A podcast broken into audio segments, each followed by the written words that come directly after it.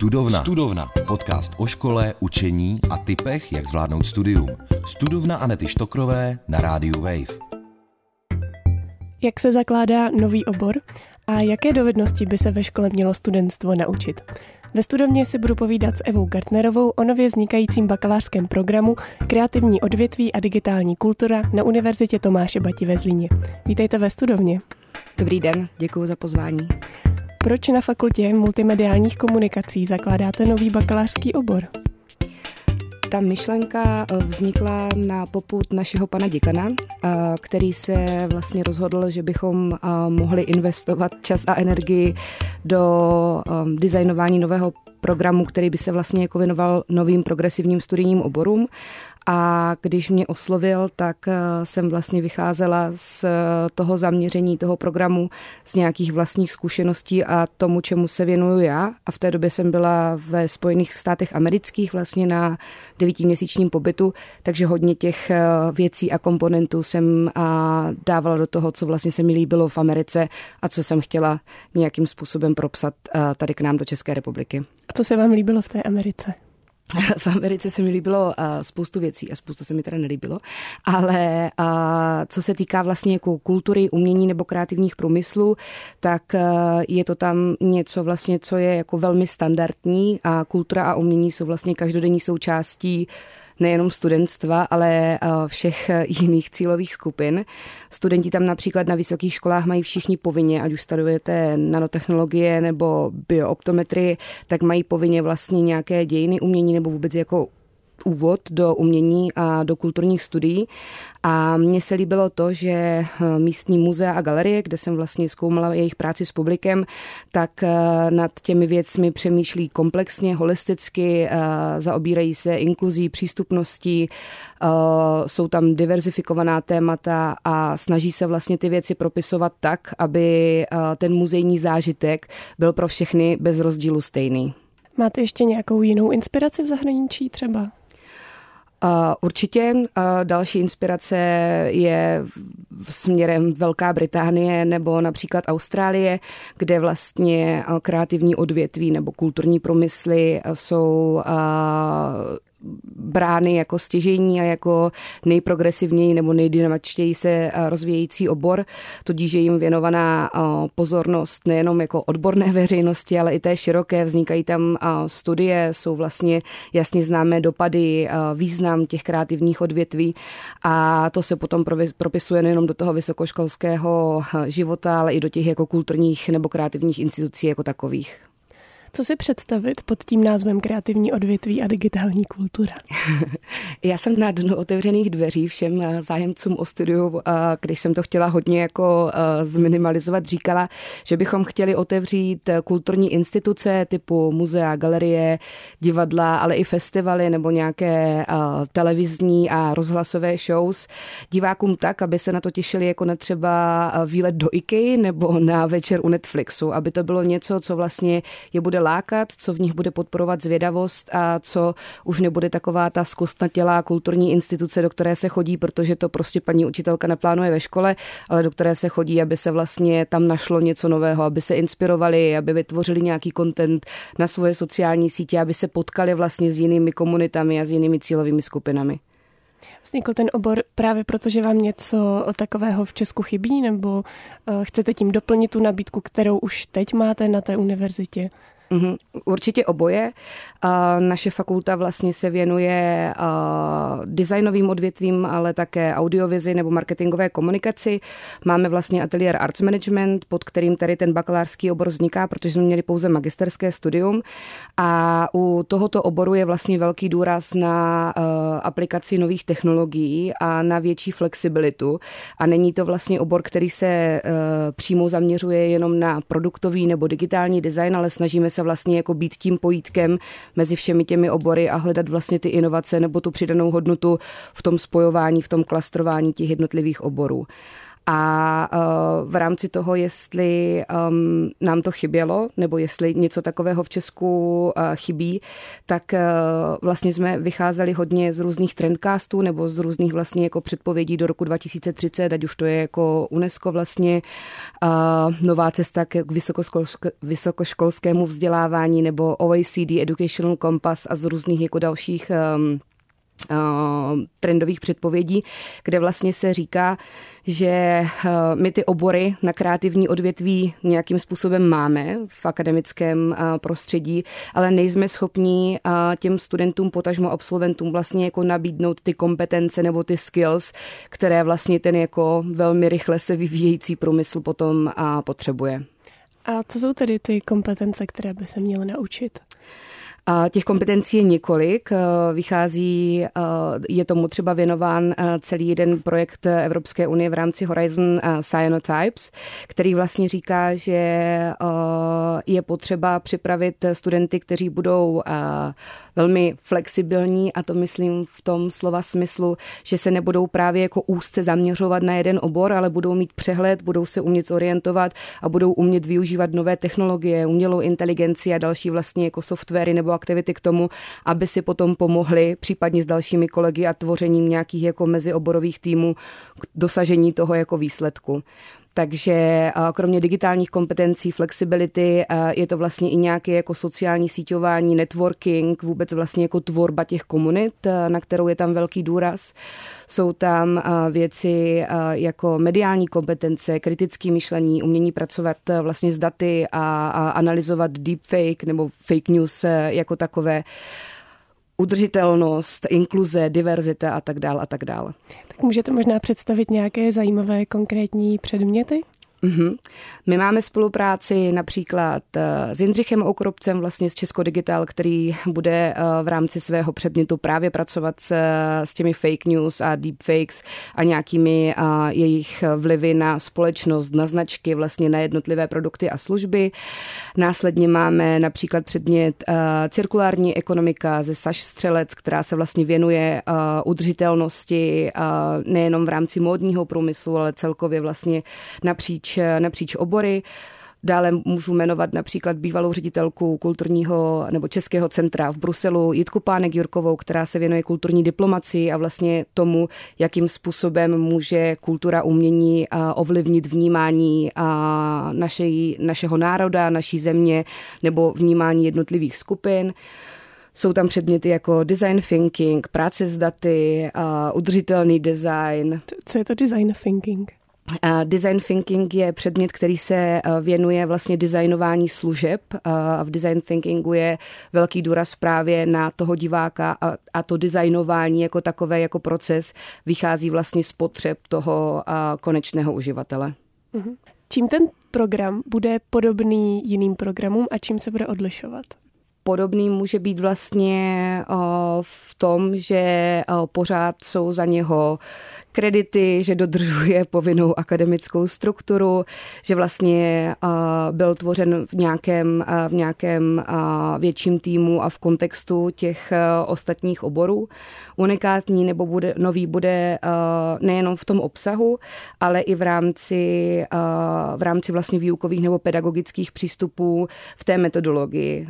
Studenti vlastně budou mít roční téma, na které vlastně my teďka už, kromě toho, že připravujeme ten nový obor, tak připravujeme už rok pedagogický sbor, abychom je nalodili, aby pochopili vlastně, aby jsme sjednotili to vnímání té vize, abychom sjednotili nějaké vnímání terminologií, abychom pochopili, kdo co z těch jednotlivých vyučujících nebo lektorů bude vlastně učit.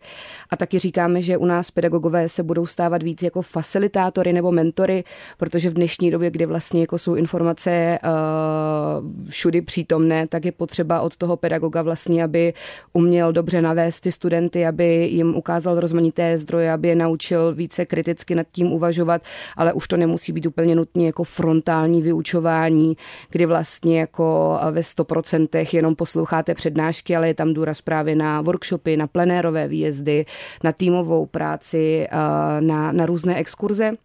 A vzhledem k tomu, že vlastně k nám budou jezdit eh, lektoři a experti z Česka i ze zahraničí, tak ta výuka bude uh, hodně bloková. To znamená, že ty předměty nebudou učené, že každé pondělí budete mít dvě hodiny cirkulární ekonomiky, ale budete mít vlastně třeba deset dní v kuse, které se věnují cirkulární ekonomice, což nám umožní zamezit nějakou uhlíkovou stopu vlastně v rámci cestování těch našich lektorů, ale což taky umožní vlastně těm studentům se hloubějiš položit do toho tématu a vlastně mít prostor jako hned klást ty otázky v tom desetidenním nebo týdenním kurzu, reagovat jeden na druhého, pracovat v týmech, ale například taky jako vyjet někam uh, mimo to školní prostředí, kde vlastně budou implementovat uh, a získávat ty informace a implementovat potom ty uh, získané dovednosti.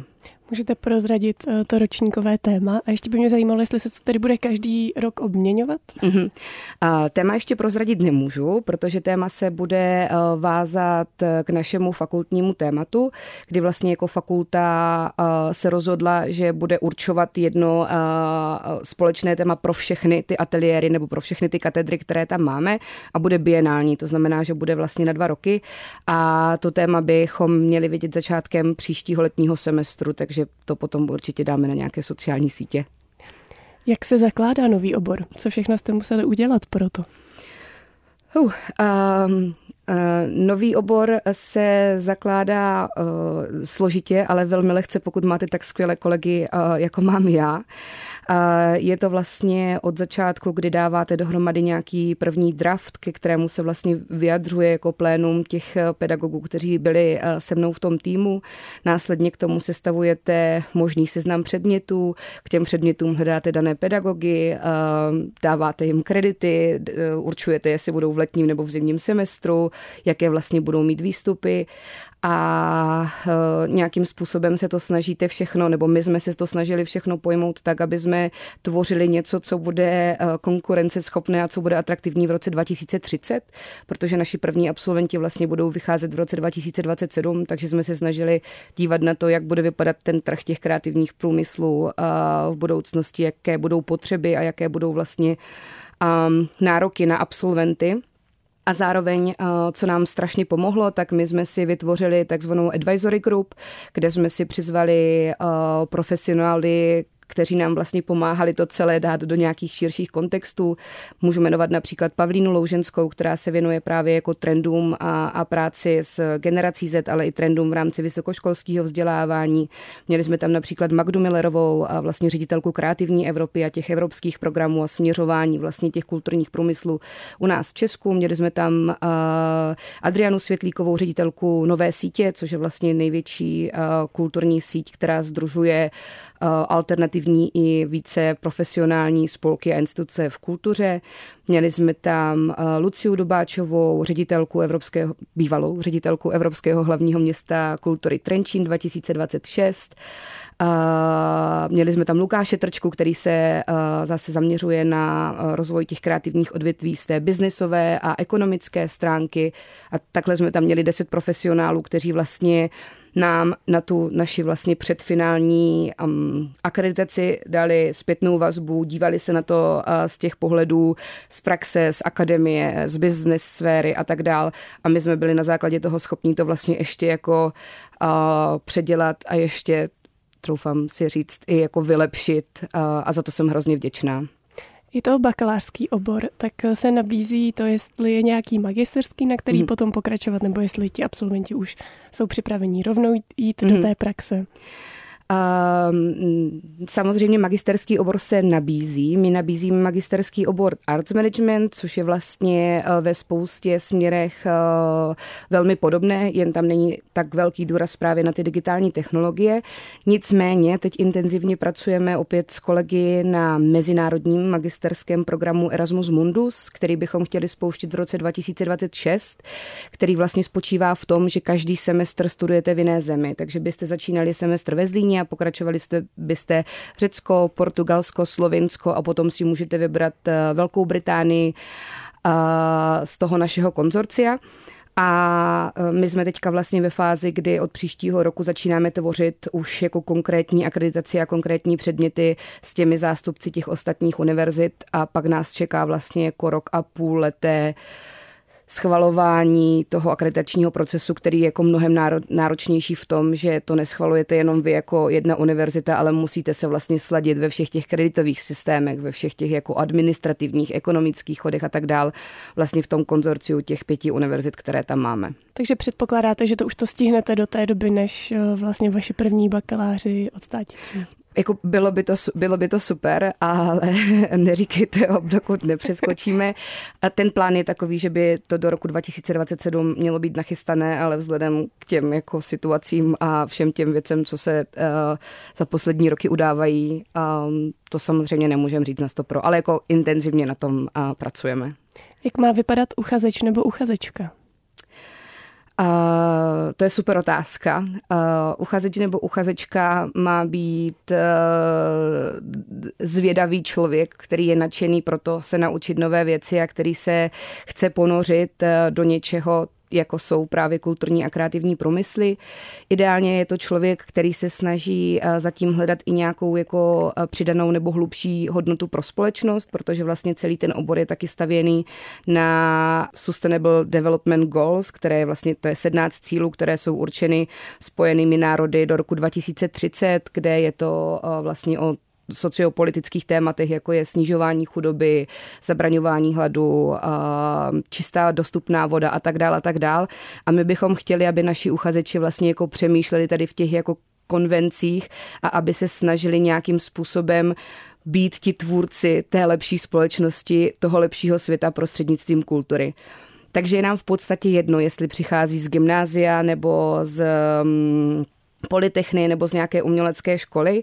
Pro nás je důležité vlastně, jaký mají eh, všeobecný přehled v rámci toho uh, současného dění v kultuře a v umění a co nejdůležitější je vlastně, jak eh, jsou schopni kreativně přemýšlet, jak jsou schopni jako víc té vlastní komfortní zóny a jaká, jaká je ta jejich motivace nebo nadšení, což vlastně budeme zjišťovat, že k nám na příjmečky v rámci prvního eh, kola je potřeba taky dodat motivační video, kde vlastně nám ten uchazeč eh, zmiňuje, proč zrovna on by měl být součástí toho našeho oboru, proč zrovna jako ho láká tady to téma a my se potom budeme snažit vlastně stavět ten tým těch studentů i tak, aby to bylo jako diverzifikované a aby oni i sami se vlastně stali nějakým zdrojem inspirace a vzdělávání v rámci toho jako přístupu sharing is caring, což možná zní jako hodně uh, klišoidně, ale my věříme tomu, že vlastně ten pedagog nebo ten facilitátor v té skupině umí probudit ten zájem o věci a to vzájemné sdílení. Je kreativita něco, co se dá naučit?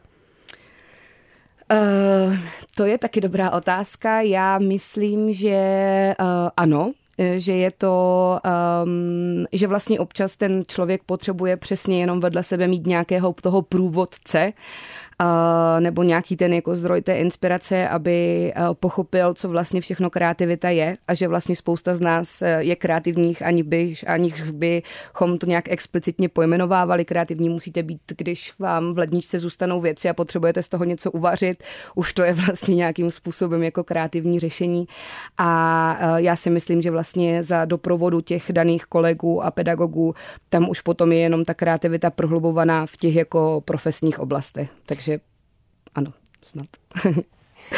Ještě k těm přijímačkám, tak eh, říkala jste, že tam je tedy motivační dopis, eh, teda motivační video. Uh-huh. Co ještě dalšího bude u přijímaček?